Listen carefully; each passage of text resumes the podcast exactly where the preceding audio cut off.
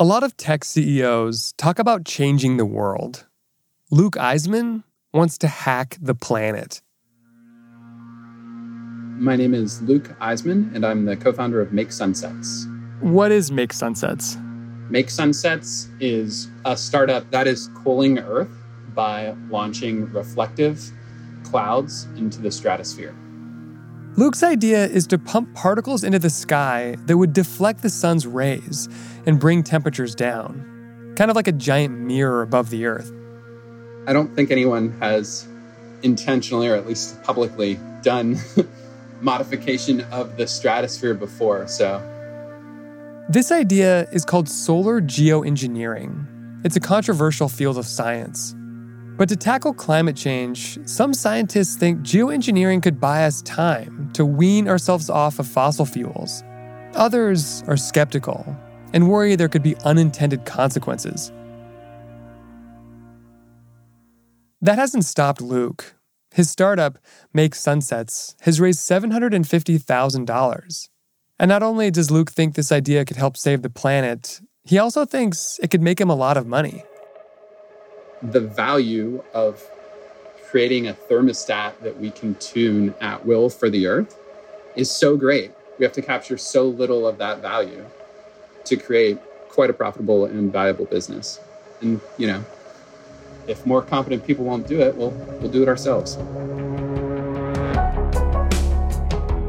Welcome to The Journal, our show about money, business, and power. I'm Ryan Knutson. It's Wednesday, March 29th.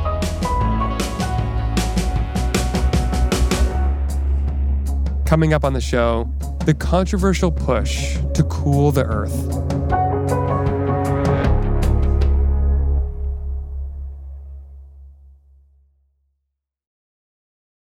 This episode is brought to you by Volvo Cars. Distractions happen, but there are things that can help you stay focused, like the fully electric seven seater Volvo EX90. It was made to help keep you and those around you on the road safe with LiDAR technology that can see what you sometimes can't, and a two camera driver understanding system designed to prevent distractions and help you stay focused. Visit volvocars.com/us to learn more.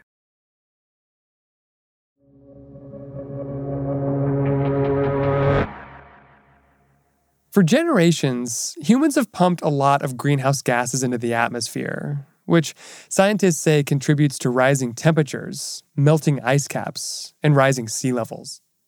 But if humans have been able to heat up the planet, why couldn't humans also cool it down? That's what Luke Iseman wondered. Thanks for taking the time to chat. Really appreciate it. Yeah, happy to. We caught up with Luke the other day over video chat. He was in Mexico, and he gave us a virtual tour of his makeshift desert compound a joke. This is my Bond villain lair, shipping container castle. Luke is living off the grid, and you can hear his generator humming in the background.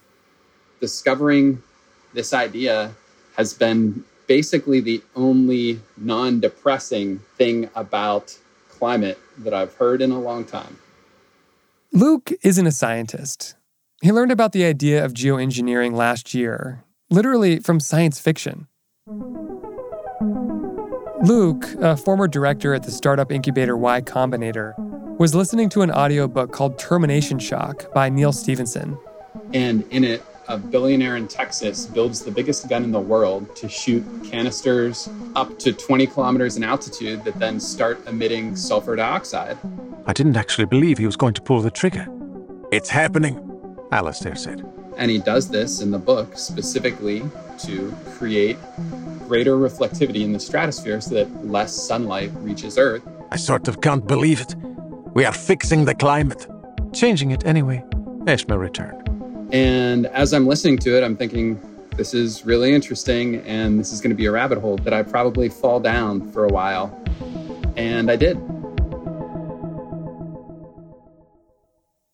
Luke launched Make Sunsets last October. And the reason he called it that? The most vivid effect when we're doing stratospheric aerosol injection will be slightly more vivid sunsets. So we're making sunsets. This idea of blocking out the sun kind of reminded me of an evil scheme Mr. Burns once hatched on The Simpsons. Since the beginning of time, man has yearned to destroy the sun. I will do the next best thing. Block it out. But the thing is, the principle behind geoengineering isn't so far fetched. Well, uh, it has worked before. That's our colleague Eric Niiler, who covers science. Every time we see a really big explosion of a volcano, like Mount Pinatubo, for example, back in 1991, The Philippine government has ordered the evacuation of thousands more people within a 25 mile radius of Mount Pinatubo. That threw a lot of sulfur and ash up into the air, and it cooled the planet by about one degree Fahrenheit for about two years. So it made a big difference. What Luke is trying to do is to mimic that. It's like a man made volcanic uh, eruption where you pump a whole bunch of ash and sulfur up into the atmosphere, reflective particles, and cool us down to a state where some of these environmental changes could be slowed down. Hmm. So the idea is that kind of like to put like a sunshade over all of planet Earth using these particles in the atmosphere. Exactly. In theory, one way to do this would be to release balloons filled with sulfur dioxide, the same gas that volcanoes burp out during eruptions. Up until recently, there's been a taboo about it. But what's changed is that now things are getting worse in terms of carbon dioxide emissions, and it's becoming clear that, that something has to be done. There's actually been a lot of interest in this idea recently. Last year, the White House announced plans for a five year study of geoengineering, which could cost $200 million. And some pretty big names and institutions are exploring it too. Bill Gates backed a Harvard project to spray calcium carbonate over Scandinavia, although that experiment never happened. And Jeff Bezos has lent out Amazon's cloud computing to help scientists simulate geoengineering experiments. But the reason no one has actually done it yet is because there could be a lot of unintended consequences. Our colleague Eric says pumping out lots of sulfur dioxide into the sky could increase acid rain, or worse. Changing weather patterns, changing wind patterns, changing the monsoons in parts of Asia, or bringing flooding to northern Europe or to the Arctic, having wide scale drought across Australia, or make the ozone hole bigger. These are all things that have been speculated. If you start messing with the planet and adding a lot of sulfur dioxide to the stratosphere. Despite the risks, Luke decided to try it anyway. Are you ready? Are you ready? Are you ready? Pretty good?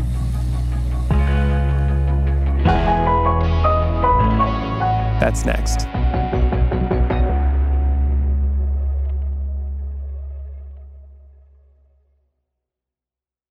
Courage. I learned it from my adoptive mom. Hold my hand. You hold my hand. Learn about adopting a teen from foster care at adoptuskids.org. You can't imagine the reward. Brought to you by Adopt US Kids, the U.S. Department of Health and Human Services, and the Ad Council.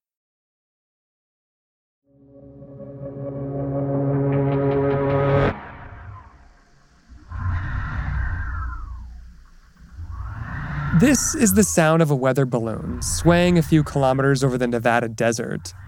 The balloon looks like a giant white beach ball. Luke bought it online. Balloons are quite easy. You can buy hobbyist weather balloons that can lift a couple kilograms into the stratosphere, literally on Amazon for a couple hundred dollars.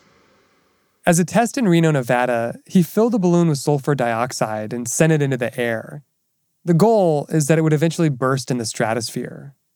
For now, these tests are more of a proof of concept. While the Mount Pinatubo eruption sent 15 million tons of sulfur dioxide into the sky, Luke's balloons released just a few grams. In theory, it would take a much bigger payload to blanket the sky with enough particles to deflect sunlight and cool the Earth. But Luke doesn't just want to cool the planet. You're also setting this up as a business. How do you plan to make money? So we are currently selling cooling credits. And one cooling credit costs $10 or less. We frequently run discounts because we're, we're not sure. Luke says the company will release one gram of sulfur dioxide for each $10 cooling credit that it sells. And yeah, so far we have 62 customers as of today. Biggest order was a thousand credits, smallest order and most frequent is one or two credits at 10 to $20. There are people who have said that you are just a charlatan, just trying to get attention in a way to make money for yourself. How do you respond to that? I I think that there are infinitely easier ways to make some money and a charlatan could find better businesses to start. Some investors are buying into the idea. Remember, Luke says he's raised $750,000. The money came from two venture capital firms and a few friends. But our colleague Eric says some climate scientists aren't convinced. I wouldn't call it a stunt, although others have called it a stunt, but it's sort of an attention getting device. Also, just sort of ringing the bell and saying, hey, we need to do something. Even if Luke was just looking for attention, he got it. Late last year, Luke launched a balloon carrying sulfur dioxide in Mexico.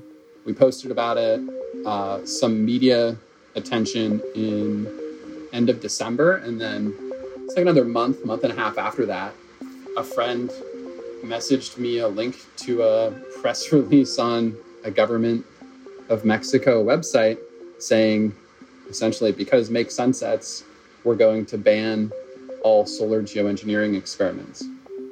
The Mexican government announced it was banning all geoengineering field tests. The government cited, quote, risks to human and environmental security.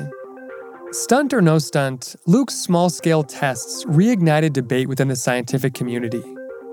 In January, the same week Mexico announced the ban, dozens of scientists signed a letter supporting a ban on solar geoengineering. But about a month later, another group of prominent scientists said the opposite and called for accelerated study of geoengineering. Given how difficult it's been to bring down carbon emissions, do you think that we are slowly on a march toward this idea actually happening on a large scale? Not in the near future. I think there are too many unknown questions, but I think it's going to be talked about more I mean, you know, all the scientists that I speak to agree that the number one solution is to reduce emissions of greenhouse gases. But it's not happening fast enough. This other solution, solar geoengineering, it's really a band aid, but it's definitely not the solution. And a lot of people feel that if we were to pursue this, that it would sort of open the door to saying, you know, I don't need to drive an electric car. I don't need to change the gas in my factory. We're going to put up these sunshades and that's going to work. So that's another fear, right? Lack of action. Luke says that if it can buy us time to decarbonize, it's worth it. Although it's not clear how soon geoengineering could happen at scale or how much time it would buy us. Paint me any other realistic picture that doesn't create massive human suffering of us staying below 2C of global warming. You can't. This is a horrible idea that we have to do. I think that one reason people find this idea kind of uncomfortable is because one company or even one person, in this case, you, can create a thermostat, as you put it, for the entire planet, the entire planet upon which every human being lives.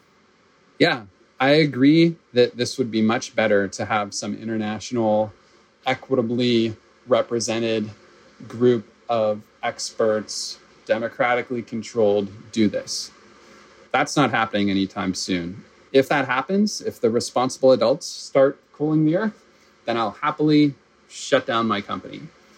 Far worse than an international consensus is, like you said, one person or one company controlling this. However, far worse than somebody doing this is our status quo, which is that no one is doing this. And we are creating needless suffering for people and extinctions of species by not doing this. But what makes you so confident that when you do it, you won't screw it up? Oh, we'll definitely screw it up. Part of what's beautiful about this is after two to three years, our particles settle back out. So we'll screw this up in many ways as we scale it, and we'll learn and change as we do so. We're not going to suddenly be doing this at a giant scale. That's not how, in my very limited understanding and experience, innovation works ever at all. You make things, they break. Ideally, you make them and deploy them in a way where breaks are tolerable and damage is minimized and learning is maximized. Move fast and break things might work for Silicon Valley, but breaking the climate? That's a major theme in that sci fi book that first inspired Luke. Without giving away the ending of Termination Shock, let's just say that the Texas billionaire's geoengineering scheme, it doesn't work out well for planet Earth. The book could be read as a warning, a cautionary tale about what can happen if one person unilaterally makes a decision that affects all of us. Do you think that your company alone could grow large enough to be able to solve this problem and put enough sulfur dioxide into the atmosphere to put a lid on rising temperatures? Yeah, if we put $20 million of sulfur dioxide into the atmosphere, we will outstrip new warming being added with our CO2 emissions. So, if some rich investor or some number of rich investors came to you and said, Here's a blank check, would you do it? Uh, I would love nothing more.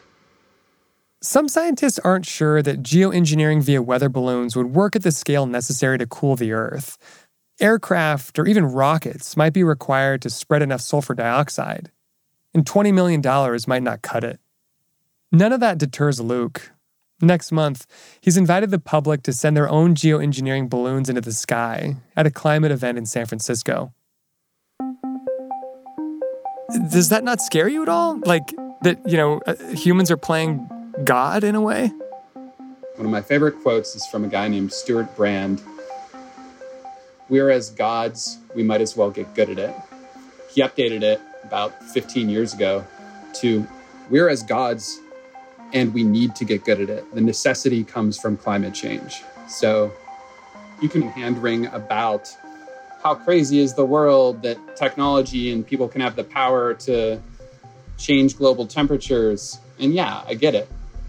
The other version of that is we can buy the world time to decarbonize while minimizing harm in the meantime.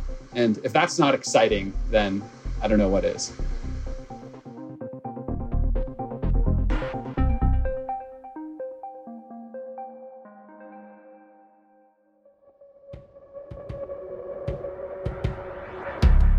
That's all for today, Wednesday, March 29th.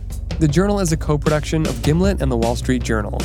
If you like our show, follow us on Spotify or wherever you get your podcasts. We're out every weekday afternoon. Thanks for listening. See you tomorrow.